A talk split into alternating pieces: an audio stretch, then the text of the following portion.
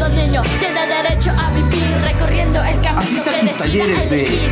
Del teatro, conocimiento la hip puerta hop, debe abrir para que graffiti, cualquier barrera se break pueda dance, destruir y sin cuentacuentos, radio, cine y manualidades. Te esperamos.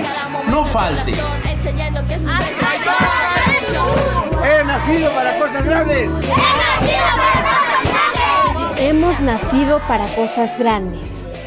El Carril Teatro y la estación de Patios de la Estación presenta La vida como puede ser, capítulo 2. ¿Quiénes somos? Rosa Julia Leiva Martínez, 57 años. Sororidad. Palabra nueva para mí, difícil de pronunciar, pero practicada desde la niñez. Es por eso que hoy cito a Natalia. Es la partera del pueblo. Siento un cariño especial por ella. Mi madre me dijo que ella me trajo al mundo. Será por eso que la veo y siento que ella tiene eh, mi geografía en sus manos. Pareciera que ese jacal donde ella vive de vara trenzada está iluminado por tantas vidas que han, nacido, que han nacido ahí. Un día Natalia con sus trenzas echadas hacia atrás, con su rostro hermoso, dorado por el sol, y sus dientes de oro, con su sonrisa ilu iluminada, me dijo, ven acá Juli, ¿qué haces? Y yo le dije, me mandaron a comprar petróleo para los candiles, pero yo me vine a verte. Yo, parada frente a ella, a la expectativa, como si quisiera arrancarle las palabras antes de que ella las articulara. Mis ojos redonditos se toparon con los suyos, verdes como las ramas de los árboles de tamarindo. Ese día ella al fin dijo, oye, ¿tu mamá ya te contó que yo te ayudé para que te pariera? Y yo le dije, sí, ella me dijo que ese día el sol estaba tan caliente, más caliente que nunca, y que había un aironazo como si quisiera tirar el jacal. Pues bueno, ahora quiero proponerte algo, quiero que tú me ayudes. Y me dio dos cubetas de lámina. Yo no entendía, pero me dijo, ve al pozo y tráeme dos cubetas con agua. Traje las cubetas y a mis cortas piernas le faltaba fuerza, pero la satisfacción de cumplir lo pedido fue ese mi motor que necesitaba. Esperé afuera del jacal que Natalia me dijera si quería más cubetas con agua. Lo curioso es que salió bien rara, disfrazada creo yo.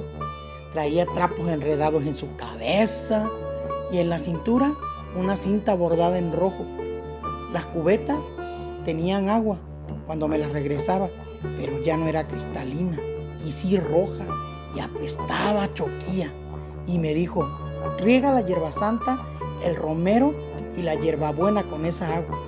Y yo con mi nariz le fruncía el ceño y le dije, Natalia, esta agua no sirve, está roja y huele a choquía, se morirán tus plantas. Ella me dijo, no, chamaca, esta agua está bendita, llena, llena de vida. La ve a la criatura de Honoria. Yo no entendía, pero fui a hacer lo que me mandaba. Regresé y me pidió una cubeta y de nuevo se metió al jacal y regresó y me pidió que la escuchara. Yo creo que ella no sabía cómo contarme porque yo aún era una niña y ella no sabía cómo, cómo decirme para que yo le entendiera. Se volvió a meter a su casa, a su casa colorada, con cocina alisada con barro y trajo un jarro de té de limón y le daba de sorbos y me dijo, mira, en la cubeta traigo el ombligo de la niñita que ayudé a traer al mundo, como lo hice contigo, y tú me ayudaste trayendo el agua. Mi cabeza era un sinfín de pensamientos, no sé, no sé qué sentía yo. Eh, sentía pues, raro, no, no, no entendía bien eso, pero se me hizo, pues, sé, creo que hasta me dio asco pensar que, que esa tripa estaba allí en la cubeta. Y ella me dijo, el agua fue para bañar a la, a la mamá de la niñita y lavar su cuerpecito y quitarle el cebo que traemos al nacer. Por eso el agua estaba roja de la sangre. La mamá está dormida. Le dio mucho trabajo parir. Era muy estrecha y es primeriza. Con tu ayuda yo logré hacer las cosas más rápido. Natalia se levantó y tomó mi mano y me dijo, ven, vamos a conocer a Carlota. Así se llamará la niña. Nos metimos a su casa, esa iluminada.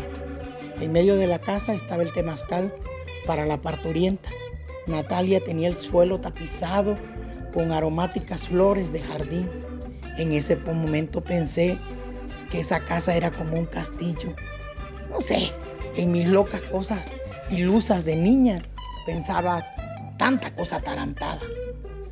En el centro había una olla de barro. Había muchas hierbas para sacarle el aire a Honoria después de tener a su Carlota. Ella me enseñó a la niña en ese momento que la había enredado en una manta blanca, más blanca que las nubes. Y la, la Carlota era una negrita, hija de la noche con sus anillitos negros, negros, pegados a su cuero cabelludo. Natalia hizo que yo me sentara en el petate y me sirvió un tarro de té. Ya sentada, puso a Carlota entre mis brazos, pero al momento en que sentí a Carlota pegada hacia mi cuerpo, sentí una emoción grande, grande y una energía, yo creo que nos conectaba a ella y a mí. Sentí su cuerpo y ella se movía mucho, mucho. No sé qué, qué pensar, pero la niña se movía y sentí que le agradaba que le agradaba a mi cuerpo y no sé, no sé qué pensar, pero la niña abría su boquita y chupaba sus labios. Nadie me dijo. Pensé, tiene hambre. Natalia estaba dándole atole de coco a la mamá para que diera más leche. Pues hice, en ese momento aproveché y hice rollito un pedacito de la manta y lo mojé poquito con el té de limón y se lo puse en su boquita a Carlota. Y ella hacía ruidos como si se quejara y rápidamente chupaba el té de limón. Natalia me agarró haciendo eso y me dijo, ¿qué haces? Pues mojando la, la manta, tiene hambre para dárselo a la niñita. Ese día me llené del perfume de ese jacal. Recuerdo la sensación de esa almita chiquita y la pegué a mi pecho. Tenía mucho calor porque Natalia por los rituales al recibir a Carlota tenía muchas hierbas y el agua vaporizaba aromáticamente en nuestras almas. Estábamos en un ritual juntas. Natalia me dio las gracias diciéndome, gracias por acarrear el agua del pozo para traer al mundo a la niña, bañarlas a las dos. Ahora tú tienes el don de las parteras. Mira, a gusto está Carlota contigo. Ahora tendré que irte a encaminar porque te quedaste mucho tiempo aquí y tus papás deben de andar buscándote. Yo regresé a casa contenta de ayudar a Natalia a parturiar.